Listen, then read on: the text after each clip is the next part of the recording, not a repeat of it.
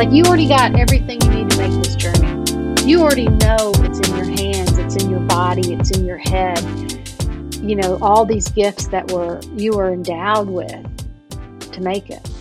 That, my friends, is Becca Stevens, our friend and the author of the new book, Practically Divine. I am very excited for y'all to hear Becca Stevens back on the podcast. When it comes to faith, one of the things that inspires me the most is to look around and to see the people with whom I'm on the same team. Becca is definitely one of those people. CNN a few years ago named her one of their heroes of the year because of the work that Thistle Farms organization does to help women coming out of abuse and trafficking and uh, incarceration. It is just a, a, wonderful thing. I encourage you to take a minute Google, look them up, see what they're doing. Uh, it, it's a great organization. It's inspiring, and uh, she's a brilliant person. She's a priest. Uh, she's an author. She she has uh, founded this great organization, and uh, you're just going to love to hear from her. Now, let me tell you something. Uh, her new book, which is Practically Divine she has the audiobook up on Audible or wherever you listen to audiobooks. Um, I would highly encourage you to listen to this one. Like uh, Suzanne Stabile's book on the Enneagram, like get a hard copy of that. Like you're going to want to like take notes and scribble stuff in it. Um, when you hear Becca Stevens telling some of the stories that she tells in this book with her own voice, it just makes it like uh, like all the all the better. So um, go check out the book, and uh, without further ado, check out uh, our friend Becca Stevens back from the podcast. Here we go. Did you ever run track? Ish, what was your event? The mile in junior high school and got lapped by a woman named Margaret Gross who ended up qualifying for the Olympics. And when That's she pretty good. a mile race getting lapped, can you imagine? I got Yeah, I lapped in a mile race. I mean, there's four laps, so that's like th- that gives you a lot of potential, like to to be to be lapped. Hey, your Okay. camera just went off. Well, I, there's something about the internet quality issues. The the recording's still working, but like it's gonna pop right back on in a second. Okay. So, just like just like um, Jesus, I'm leaving you with something greater. You have the audio, but you don't have the video. Okay, we're gonna start, friends. You know who's on the podcast today. This is our beloved friend Becca Stevens. Welcome back to the podcast. Thank you. I'm so happy to be here and to almost see your beautiful face. Okay, so the app like shuts down like the video when the internet quality is questionable, but it's going to come back on. So don't don't worry, don't fret. We will be back together very soon. Um, Becca, I learned something recently about you that I didn't know. Math major in college? True or false? True or false? Math True, major. Phi Beta Kappa math major. Wow. Yeah, Um, and I can't do any math.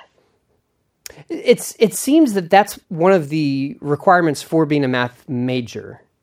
I don't Dare know. I say it doesn't add up if you can't Yeah, yeah, yeah. How about this though? Because now it's Okay. not math; it's software that holds you up to do math. And if you can't figure out the software, it doesn't it doesn't help you. Like nobody, math theory or math systems aren't even interesting in like day to day work life in the same way. I think it's better. It helps my math major helps me out more in my theology than in my work as an entrepreneur. Okay, I'm going to ask the follow up question of that. How, how so? Huh? How, how does your math help you in your theology? Well, you know, you think about math being a universal language and love being a universal language and how that helps excuse me, it gets me choked up thinking about it. Just Yeah, I know it's emotional. It's very it's emotional, talking about but math. no, but it's like they say music, math, theology, these universal languages that translate beyond borders. So numbers, you can pretty much go anywhere in the world and you can see the number even if you can't speak that language. Yeah, it's just like in Interstellar, where Matthew McConaughey has traveled through the fourth dimension. He's trying to communicate to his daughter, and he's using like the math little line things. And so, what that tells me is not only if you go through different cultures, but different spheres of reality, your math will enable you to talk to people. Yeah, that's really where I was going with this is that Yep, hoping that I we could that. just go ahead and move straight into the alternative forms of reality for the listeners. Yeah, no, I mean, time travel, I think, is something that's near and dear uh, to, to both of our hearts. Oh my gosh, ask me a question about my book. you weren't even dancing around. Like, you're just like, hey, let's just get to it. Okay, I would because I definitely want to talk about your book because what I really want to do is I would like to empower you.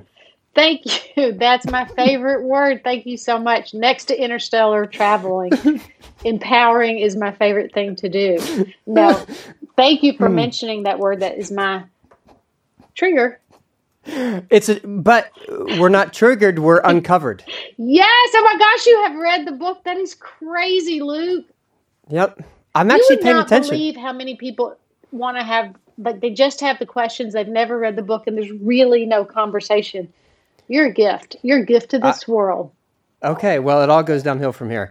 Um, but yeah, that does kind of happen, and I have this conversation kind of regularly because it seems to be the norm.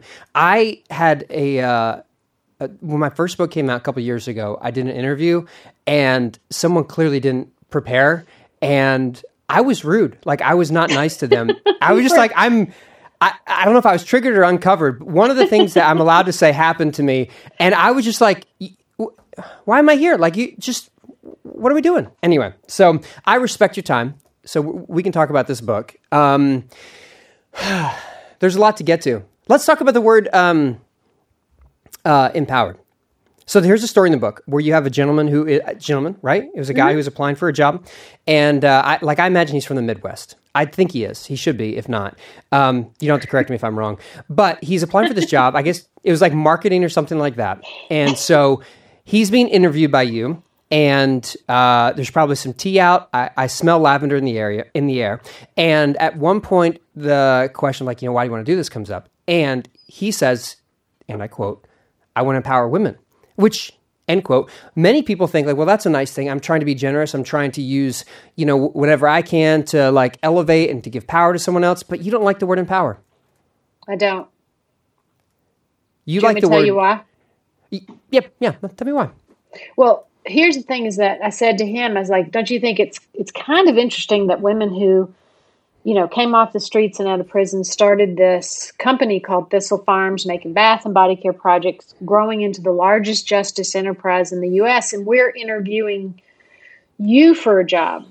To, mm-hmm. And so, in some ways, we're empowering you. But I think sometimes the whole thing of somebody saying I'm going to empower you means they assume they have the power and they're giving you a little bit of it, but probably not mm-hmm. as much as they think they have. And to me, it just feels like, you know, I am empowered. I have autonomy and I have a voice. You know, I don't need somebody to give me a voice to empower me. They can amplify it, they can support, they can do all kinds of things. But especially for women who are survivors, the idea of somebody saying, I have more power than you is very much, um, you know, reason to kind of step back a little bit and get a little bit nervous.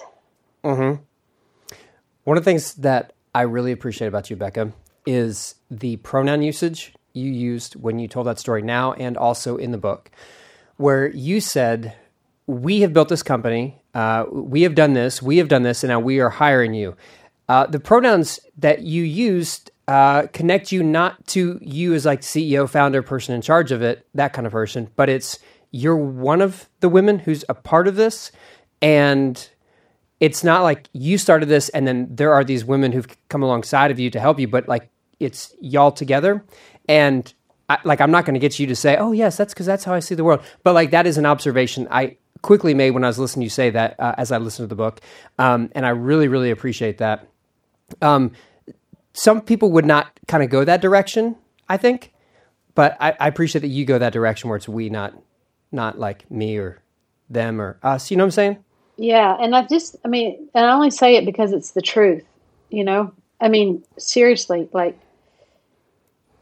the first person who was the, you know, production coordinator, the first person that was a salesperson, the first person that was a marketing person, those were all women who had gone through the residential program at Thistle Farms and did things much differently and better than I ever would have. So I'm, you know, all along it's been a communal vision and it's grown because it is a we thing. So I really, I really mean it. And I'm thank you for saying it was, that's a good thing.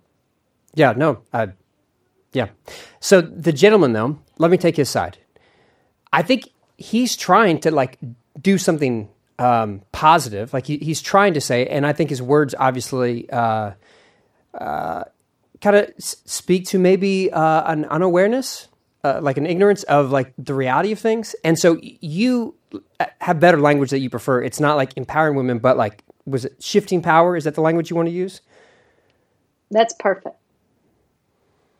That's perfect. But I'm saying, and I was nice to him. I promise you, I was nice to him. I'm not, in general, mean to people's faces.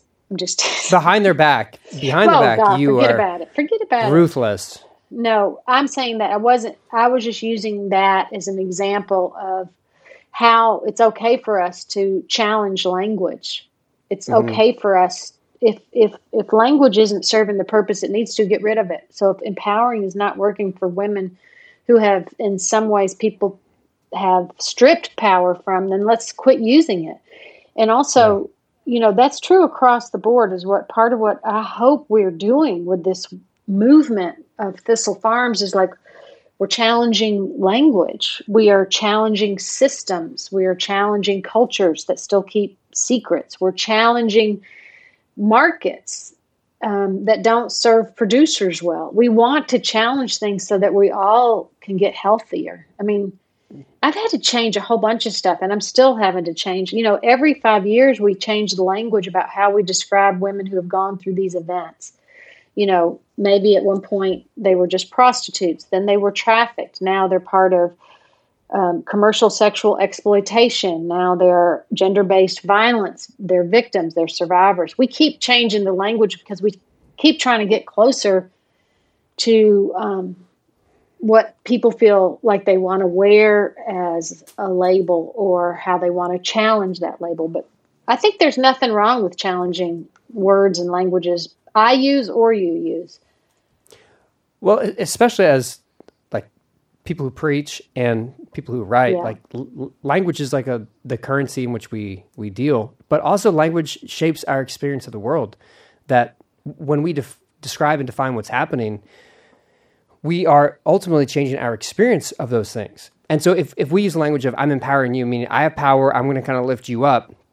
Um, not as high as me, but like I'm going to give you like a couple steps up, uh, which is language that I've used a lot, um, kind of oblivious to what you've described. But instead, if I'm going to go, I'm going to shift power, which means I'm going to not just like pick you up with my excess power, but I'm going to like empty myself of power. I'm going to enter this sort of like Philippians 2, Christ Him, the sort of like uh, the emptying of power um, that God models for us in the person of Jesus. Like th- that's a different move. Like that's calling us to something bigger and more more um, expansive than just like empowering someone else. Yeah, and I think you know what you're saying is so powerful and saying that's a theological exercise too. You know, it's Yeah. how we relate to God and how we understand the language of God in our faith. Um, you know, and I think that's the thing that I've been dealing with for so long is like, how do we marry our lives with our faith, like our work with our faith, our spending with our faith? And I've been more and more leaning towards this whole thing of when we are challenging the market, that's an act of faith.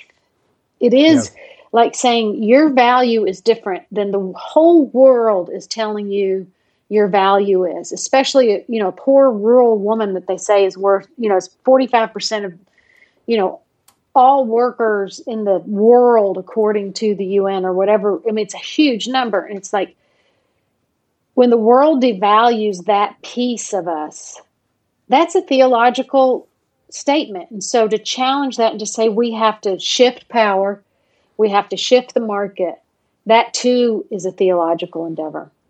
Yeah, yeah. No, so I like that the rant about empowering. Like I appreciate. it. I think it's helpful. Um, let me tell you one thing, maybe less than helpful. Um, I feel like you attacked my people in the book um, explicitly, podcasters specifically. Um, there's a section about if it's not one thing, it's another, and you said podcasts they used to be a break from work, talking with a friend. Now they are the work. Um, I'm just saying, like, is this just work for you? Like, are you just checking a box right now to talk? Specifically, this podcast is work for me right now. Wow, that yeah. No, this I- is my joy. You, uh, you, Okay. Luke, are a joy in my life. I love. I keep saying, like a theologian stand up is the perfect combination.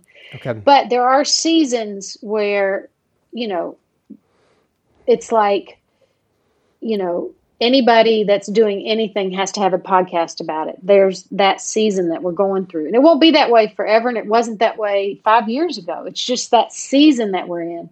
You know, it used to be you had to have a blog, right? Mm-hmm. Or back, you know, back in the early, early beginnings of humanity, it was you have to get an email list. I mean, that was how Mhm. big it was, but it's just evolving and it won't be podcasting forever. It'll be something else. But but Mhm. right now, that is the platform. And I was just saying that if you're doing that and it's a huge chunk of your time, what used to be kind of special and a joy feels more like work, except when you do the Luke Norsworthy Okay. podcast. Okay, that I, I feel like you kind of redeemed yourself. Um, and so I was going to bring up the fact that you like glorified smoking cigarettes in the book at one point, um, Uh-huh. and like you're trying to empower kids to smoke cigarettes is kind of what I felt like. It was it was one step removed from giving out like candy cigarettes to kids. you are totally Um, misrepresenting me. Let me just no, make, I'm not- clear my I'm. I'm not gonna. I'm not gonna bring that up now, though. I was gonna say I was gonna talk about, but I'm not going to now because you said something nice. I'm just saying, this all I was saying when I realized early on, 25 years ago, when I was out back at one of the houses smoking cigarettes with some of the guests in our non smoking policy house, I realized I had a lot in common with the women I was serving in that it was a kind of um, recognition of what I already knew, but just like sometimes I'm, I feel like I'm out of step with Mhm. some pastors and in the world I live in, but I have a lot in common with some of the women who are coming off the streets or out of jail. Well, here's the thing, Becca. I obviously look up to you a lot. You're someone that I hold in high esteems, and so I'm uh, like I try to imitate you a lot. And so our church is across the street from a high school, and we've got like this little prayer garden that's kind of secluded. And some of the students walk across the street and they'll smoke various objects and items in that little secret prayer area. And so I've started to smoke with the high school kids because I felt like that's what you would want me to do, Becca. That was the message. I'm so glad for your discernment in that. And honestly, you probably would get more honesty out of those kids doing that than you will when you call them in your office and do your pastor voice with them. Yes. Children, you are sinning against the Lord. Repent. uh, that it doesn't always work. So there I am.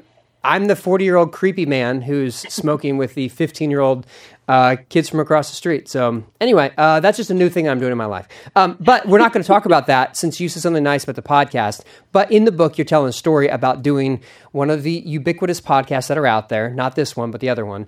Uh, and you had them at this, like the the cafe, which I don't know if you remember, but we've done a podcast at the cafe. Uh, I do remember. yeah, I mean, kind of seems now like you invite anyone over there. Um, so at first, like it, it was really special. Um, but you, like one of the like the anchoring kind of narratives in in the book is a, a story of like that happens when this podcaster's there. Haven't showed up yet. You meet uh, who a man who turns out to be the grandson of your abuser, and it's like this powerful story that most of us can't even imagine. And you tell the story in the book, and one of the things that you kind of threw as a, an aside in there is that you feel like this level of freedom to tell your story, to, not other people's story, but you have this level of freedom that like this is part of your story and and your healing and you're moving forward. Um, and so, you know, even if everyone else doesn't buy in or sign off and say this is, yeah, I, I'm happy for the story to be told. Like you have to have the freedom to be able to share your story as a way to gain freedom. H- help me understand, like, like the balance of that. Like how. But uh, let me kind of spoil another part of the story uh, so you can answer this. But like you end up even referencing that in a sermon uh, soon after, and the guy turns out to actually have snuck into service that Sunday when you're talking about this what is the cathartic part for you of like telling that story and why that's so important for your like ongoing healing experience So it's important for a number of reasons. One is I do think people who are preachers have a duty to talk about what kids go through and what safety looks like and how to find a safe place within the community of that you're preaching in. Like how how are you a safe place? What does that mean and how can people trust you? You know, the way I heard it before was if you think no one in your congregation is having an affair that no one is addicted, that no one is gay, that means that you're not a safe pastor. Hmm. And I do think that for also abuse, for especially, um, you know, sexual abuse and gender based violence, and in extreme cases, um, child child sexual abuse, that we have to learn what it means to be safe, which means people are going to share their stories. And part of how that happens is you preach those stories from the pulpit. That makes you a very safe person. Not not in a way that's not um, damaging to people. It has to be healing for people as it is the person who's speaking it. But I think that just saying, you know, when this is part of my history is that I was abused as a kid and I was really afraid and it started in the church and I didn't know where to go. But I found this these refuge spaces within that community. And just telling it and speaking those words from a pulpit is powerful for people. But the other yeah. thing is not just as a pastor, but as an individual, I think like not everybody needs to tell their story in the same way but people need to be free to own their story and to share it. The idea is that at some point the story doesn't control you, but you control that story. Mm-hmm. And for me, at least, being able to have the freedom to control that story is important. And um, I will say, though, it's very funny that I can be as old as I am, and that story can be as old as that story is. And it's still wild not to tell not to tell the story of the abuse when I was six to nine years old. That um, I'm fairly used to telling that story. You know, it's still um, to me has a lot of value in that story. But what's interesting to me is when the grandson came into the light and back into this well, when he came into the story and then got so angry with me. Um, like I haven't talked to him you know, since COVID. And I think it still makes me nervous. Like, I wonder if he'll get a hold of this book and then I'm going to be in trouble again. Like, I could still mm. go back to it. And I think that's crazy. Why do you think you still go back to it? Well, I think I just hate for people to be angry. I hate for people to be threatening, like all of us do.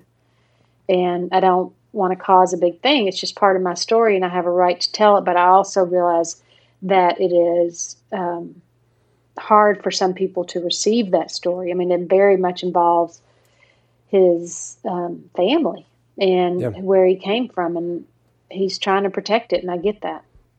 Yeah.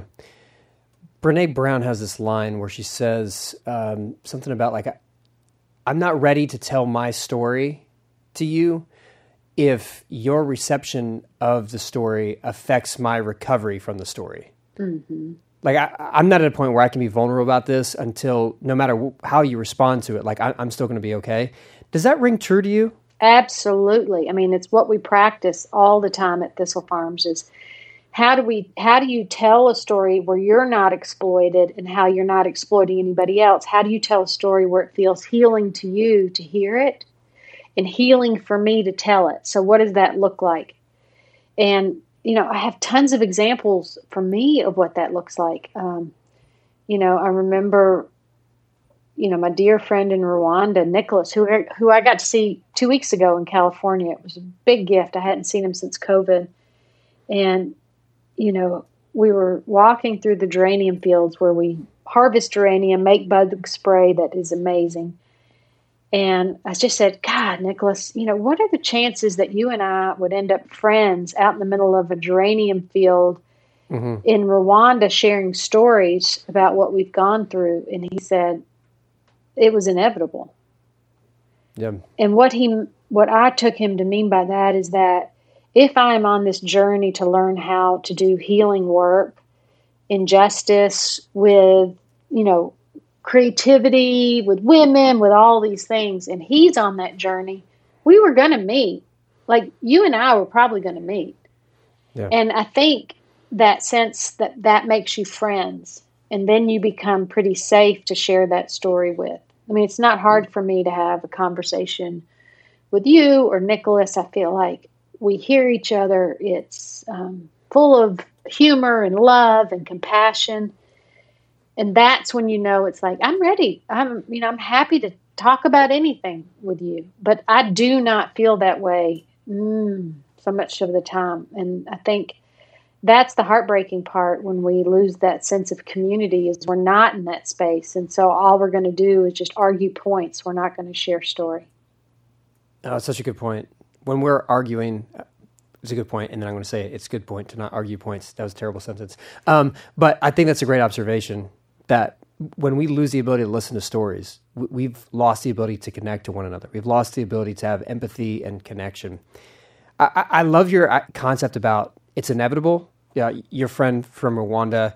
The other example, one of the other examples you give in the book is your dad died um, in a drunk driving accident. A drunk driving driver hit him, and he was leaving a house call as a pastor and the house that he was leaving, there was a couple that he was helping with their marriage. They have a young daughter. Uh, fast forward decades later, your mom is uh, at, at the end of her life. She's passing away, and the nurse that she happens to receive care from was actually the child of the family that your dad was helping. And you said, of course, that was inevitable that we would meet. That is a, an amazingly beautiful story.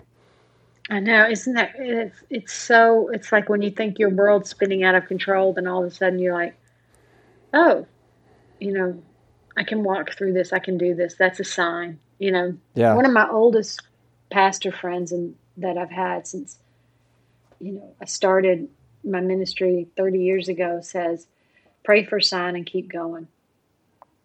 Mm. And, and and that was a big sign in a beautiful you know time when you think god the world's spinning out of control and then it's just it's and you know can you imagine a kinder person to take care of your mother than somebody that helped save her own family her husband you know whose yeah. husband helped save her own family when she was a little kid and she grew up to mm. heal people oh my god i love it that's yeah that's such a beautiful story um, okay can we circle back to conversation at uh, the cafe um, the the abuser's grandson shows up, and that's where the line about triggering versus uncovering comes from. Where you say before, like that, uh, that would have been a time where you would have felt like triggered because you saw him as like makes perfect sense. You even say that didn't he he look similar because he was the same age as uh, his grandfather was when you were six years old. Is that is that right? Isn't that crazy? Yeah. I like you fast forward. I mean, he obviously wasn't born. his grandfather, he was the age his grandfather was when his grandfather abused me. Wow. And he looks very, very much like him. Uh, but, okay. Yes. But that wasn't a triggering, it was, use the word uncovering. Can, mm-hmm. can, you help us understand the difference of those words? Well, for me, trigger is a pretty violent word, right? It's like a gun going off. It's like an. yeah. And yep. I don't want to feel like that violence and that out out of control. Like if something um, taps into something deeper, that's basically what a trigger is. Like you said, said something and it sets me off. And so now I'm out of control. I'm, you know, just angry yeah. or I'm going to run or freeze or flight or fight and all that yep. stuff. And to me, what I've, over the years, what I've tried to do is think when that, when something like that comes up, you know, and that for younger people who are uh, like listening to this, triggers, uncoverings, whatever you want to call them, can happen even just in it can happen in touch it can happen in you know nonverbal stuff too. It's not like somebody just says something. It can just be in a moment that's like a flashback kind of feeling. That's the best i can give yeah. But the idea is that if it's an uncovering it's like oh my gosh what has that tapped into that i still need to look at? This is a great opportunity. Yeah. A really tender place in me. And that's all that's what i think of it as is i try to be gentle with myself and gentle to the other person. Um, you know to say oh we you know i gotta i got i got some more work to do. And that so wild to me that things that happened in your body a half a century ago can still um, hold space in your body that's you know mm. i mean i guess the best way I can say it is like I went to that um, lynching museum. They call it the Legacy Museum in Montgomery by the mm-hmm. Equal Justice Initiative, and they had these big, um, amazing photographs of what um, black brothers and sisters went through years and years and centuries ago, I mean, decades ago. And you could see the welts on their back where they had just been beaten and whipped, and they were just like turning and showing you these huge scars that are going to be there forever. You know, those scars will be there forever. And I think for so many women who've gone through, you know, traumatic sexual abuse, you can't see the scars, but they're there. They're just as big and real as that. But yeah. we just can't see it. And it doesn't mean you're not a good person. It doesn't mean you're not a successful person. It means those are in your body. So, what does it mean to be gentle about those scars, which most of us can't see, but obviously, if inside of you, like you, you can't not be aware of them. And so, when those are uncovered, you talked about the like this is an opportunity. To use that that language. How do you like? How are you gentle with yourself and and see that as an opportunity instead of uh, for me, like I can only imagine it would just like bring back all these terrible feelings and all the stuff that I've been trying to like grow from. Like, how do you not go there? Well, um, you know, I don't know how real this podcast is, and you can cut any of this that you need to, by the way. But I would say that I've been married to my husband for 34 years. I have an amazing husband, Marcus Hummon, beautiful mm-hmm. singer songwriter. And if if there's anybody in this world that knows where those tender places are or where those uncoverings are, it would be my husband. And for most of you know, we only dated for about a little bit less than a year when we got married, and I was 24. And so I was very unaware of all the different stuff that was still going on with me. And he said at one point, I think um, probably several years into our marriage, one or two kids into it, he goes, Sometimes I feel like your body is a landmine. And if something happens, I just, you know, like, ah, freak out. And my beloved walked with me through all that with much gentleness and compassion. And I think that safe space has been as healing is any, way more healing probably than any therapy or any work I could do or any walks I could take, is to find somebody that can um, safely walk through that stuff that makes you feel more gentle. Like, I mean, there's, there were seasons where it's just like, I can't do this. And then there are seasons where like I need to draw to him. I need to draw into him so close. And he's been. I mean, he's he's amazing. Hmm. Oh, that's wonderful. Yeah, it's like the power of well, to to steal y'all's phrase. I mean, love heals, and it's yeah, it's a grace to have that. Um, sadly, not everyone has that, and not everyone experiences that that amazing transformative power of love. Um, I had a book uh, or uh, had an author on the podcast a couple weeks ago whose book title was um, uh, "The Wisdom of Your Body," and she talked about how like trauma is stored in the body and it it just remains there. And like I hear your testimony and I hear your story, and like it, it says the same thing. Um, one of the stories you talk about about being in the woods, which of course anyone knows you, they know you love the woods. Um, and uh, you're like Justin Timberlake. You're a man of the woods, but like you're, for you to be a, a, woman of the woods. Um, you tell a story of burrows in trees. Am I saying the word right? I don't know Burrows. if I am. Burrow. I feel like you when you say it, it sounds like oh that person's been in the woods. When I say it, it's like yeah, you're fake. Um, say it again. Burrows. Burrows. Yeah, I've never heard that word before. Um, but like it's it's a part of the tree that's experienced trauma that the tree grows around it and that part of the tree is extremely valuable to make stuff from am i getting this right because again me talking about woods like doesn't seem very natural you got to keep going you're doing good okay okay all right okay okay, okay. i just again come like, on luke reason, you got this thank you i needed that like our video is still not up um you missed a lot like i i was taking a drink and the water splashed in my face and then i dropped my pen i can't see my... anything this is this, hard this is really heartbreaking. You, just before the podcast, you were like, "Oh wow, this is so fancy," and it's not because um, it's not working for you. But um, anyway, uh, so I see, like, I'm imagining your face is affirming me on. But okay, burls, like I, f- I feel like a fake when I say it. burls, are, are like a witness in nature of of almost like nature saying there is trauma that you experience, but beauty can grow out of it. Is that fair? Yes. Okay. Yes, and here's what thing is that I've been thinking about while we were talking because we're talking about a lot of different pieces of the book, but the overall thing, and you were talking about like this podcast had this wisdom, and um, Brene Brown had this wisdom, and there's all these wisdoms going around. And we have to have these three things in order to grow and move, and one of them is basically get physical, use your hands, that we gain knowledge through our body. Yeah. And two weeks ago, I was up in the woods in Oaxaca, nice. how this was passed down to them and what it's taught them about healing and their community. And I was like, that's the whole thing with all of this stuff. We know it already. Like you can get a yeah. you can get a very expensive you know um, package from Stanford that's going to tell you basically the same thing that the women up in the woods in Oaxaca, Mexico can tell you. And mm-hmm. I don't think we need more self help books. I don't think we need to think that there's some secret formula that everybody knows but you and I, Luke, and we have to figure it out.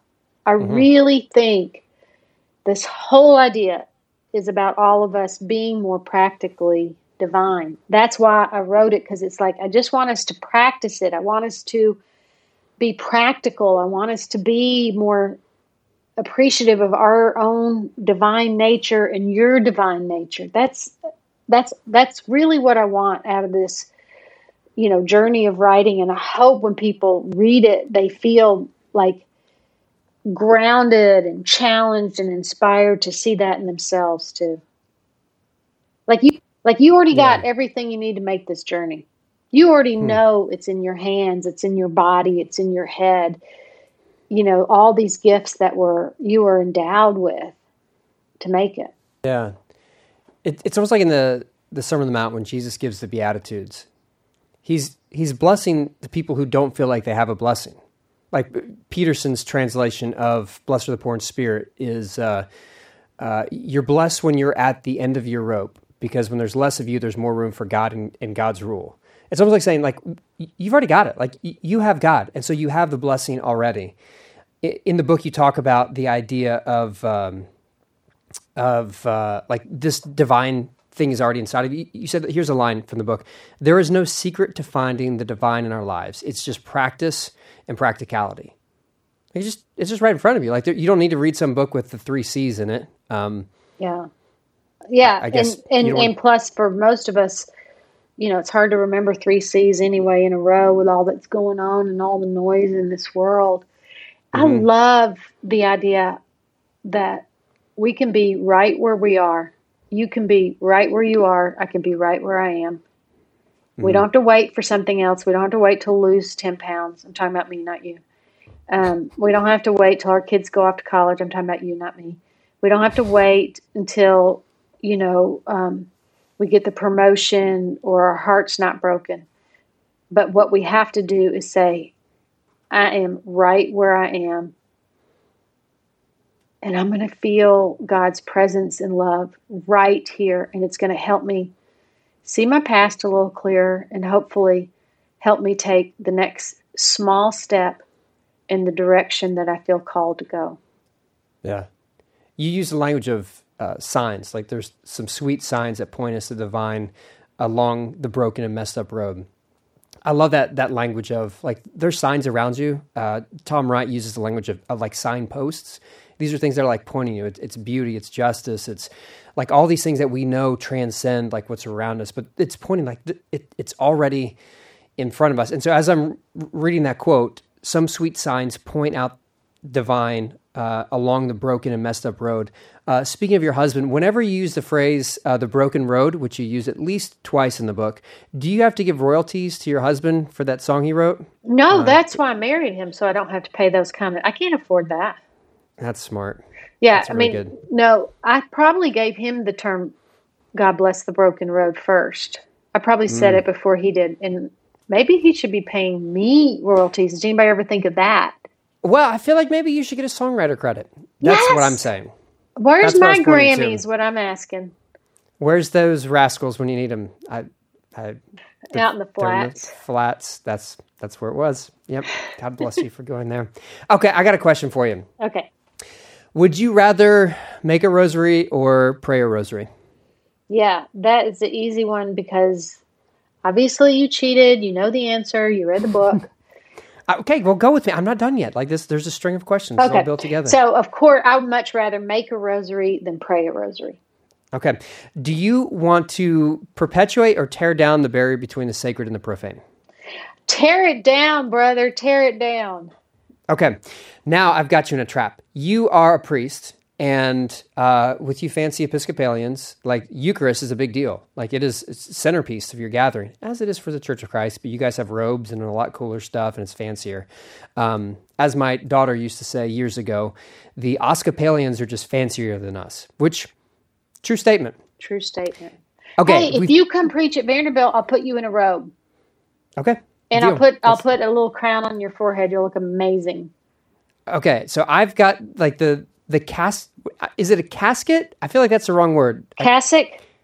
See, it's really close to cast. No, it's Cas- not close to a casket. Cassock. It's it's it sounds very similar. And so the Episcopalians across the street, when I preached over there, they let me wear one of those. But I want like the like I, I don't want like just all like the plain white stuff. Like that's for like JVs. Like I want the varsity, like the cool colors. You want the Yeah, lace? I- no, no, you don't want the cool colors.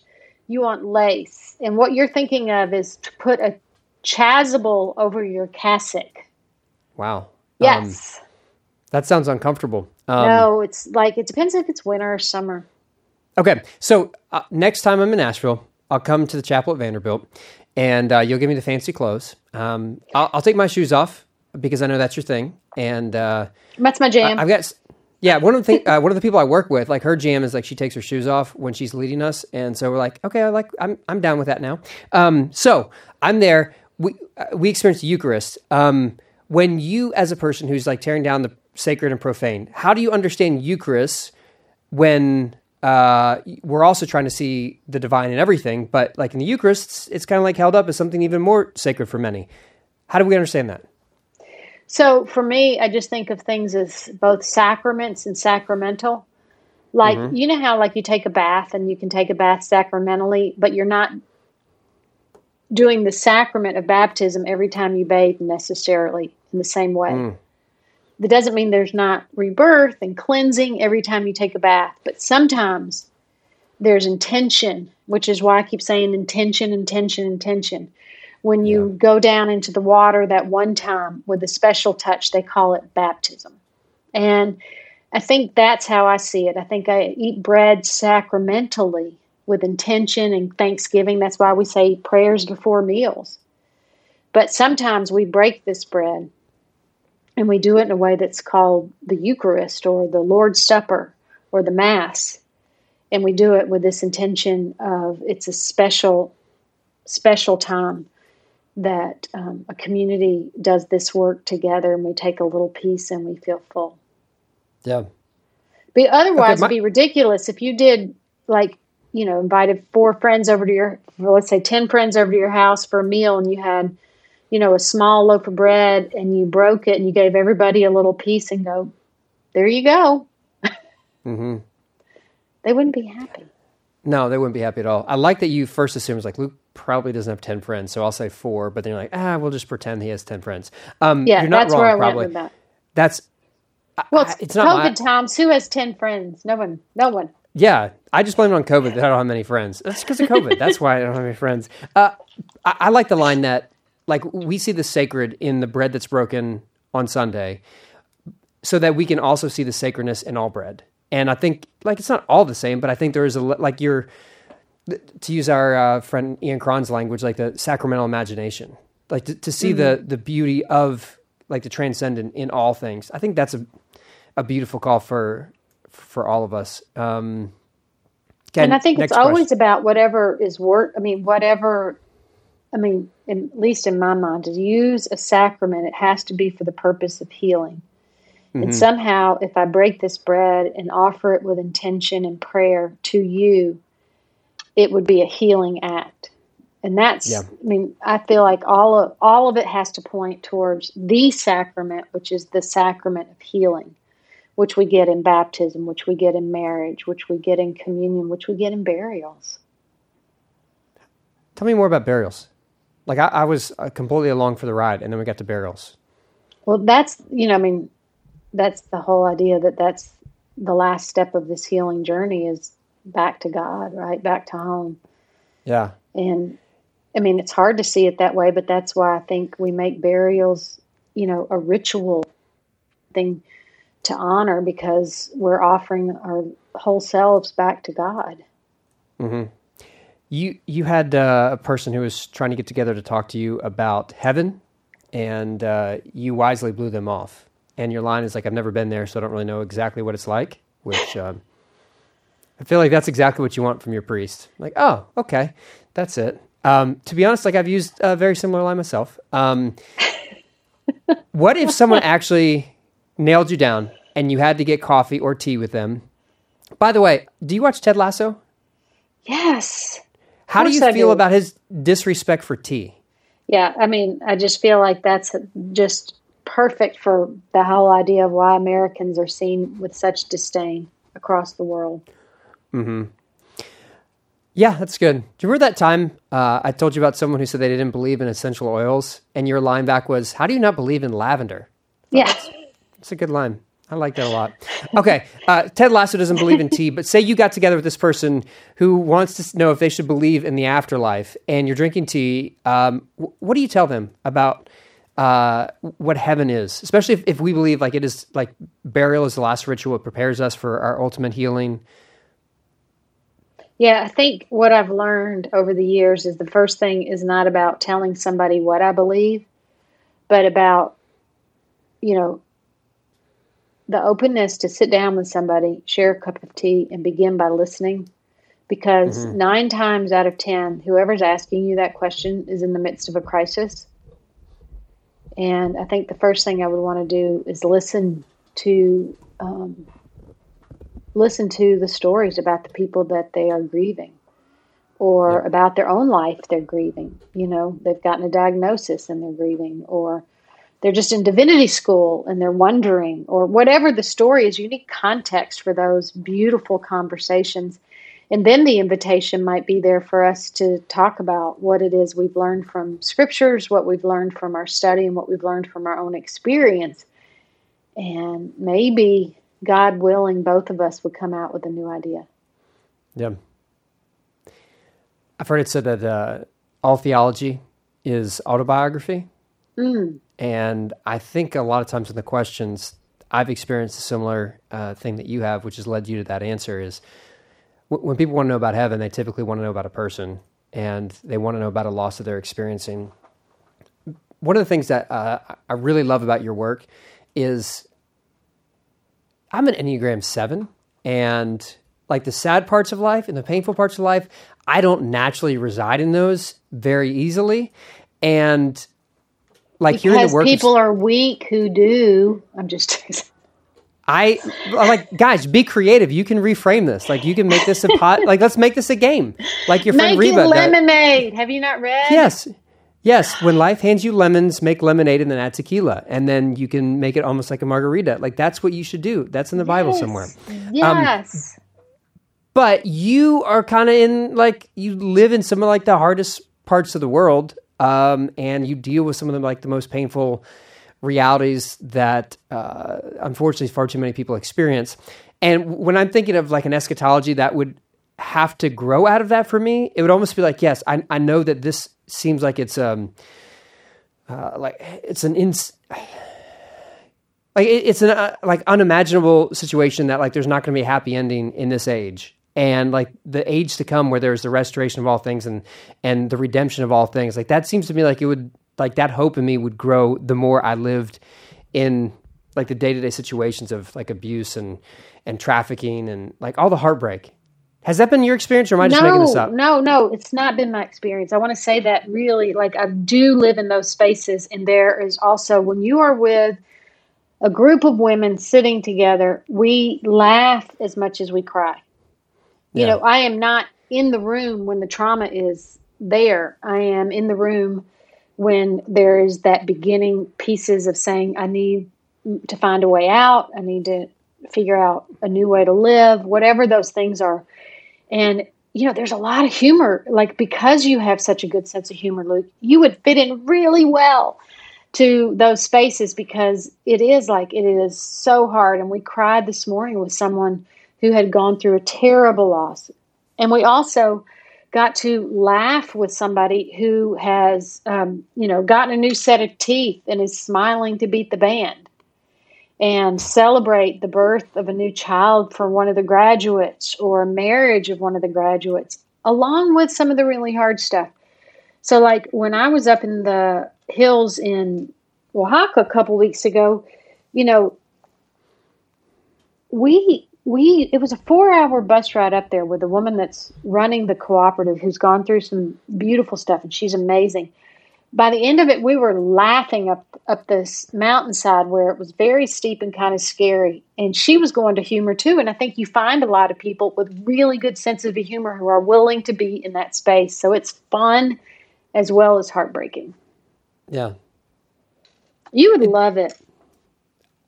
I, have been to your place. Like I no, I, I, I mean like you... out on these like really like in the refugee camp, in the asylum seeking camp, in the some of the poor parts of the whole globe. It, like sitting in that space and then somebody's like made you a tortilla and cheese and you sit there for a few hours. There's no time is different. And you do yeah. share stories and you talk and you learn and you laugh, you know, and you're humbled. I mean, there was a family we were visiting where he had been in the US, the father, years ago and then you know was deported and what that meant for his family and how his daughter's taking up the mantle of the potter and they're building this house brick by brick. I mean, it's kind of unbelievably inspiring. Not just happy or sad, but just like I want to be more like this family. I really want hmm. to be more like this family.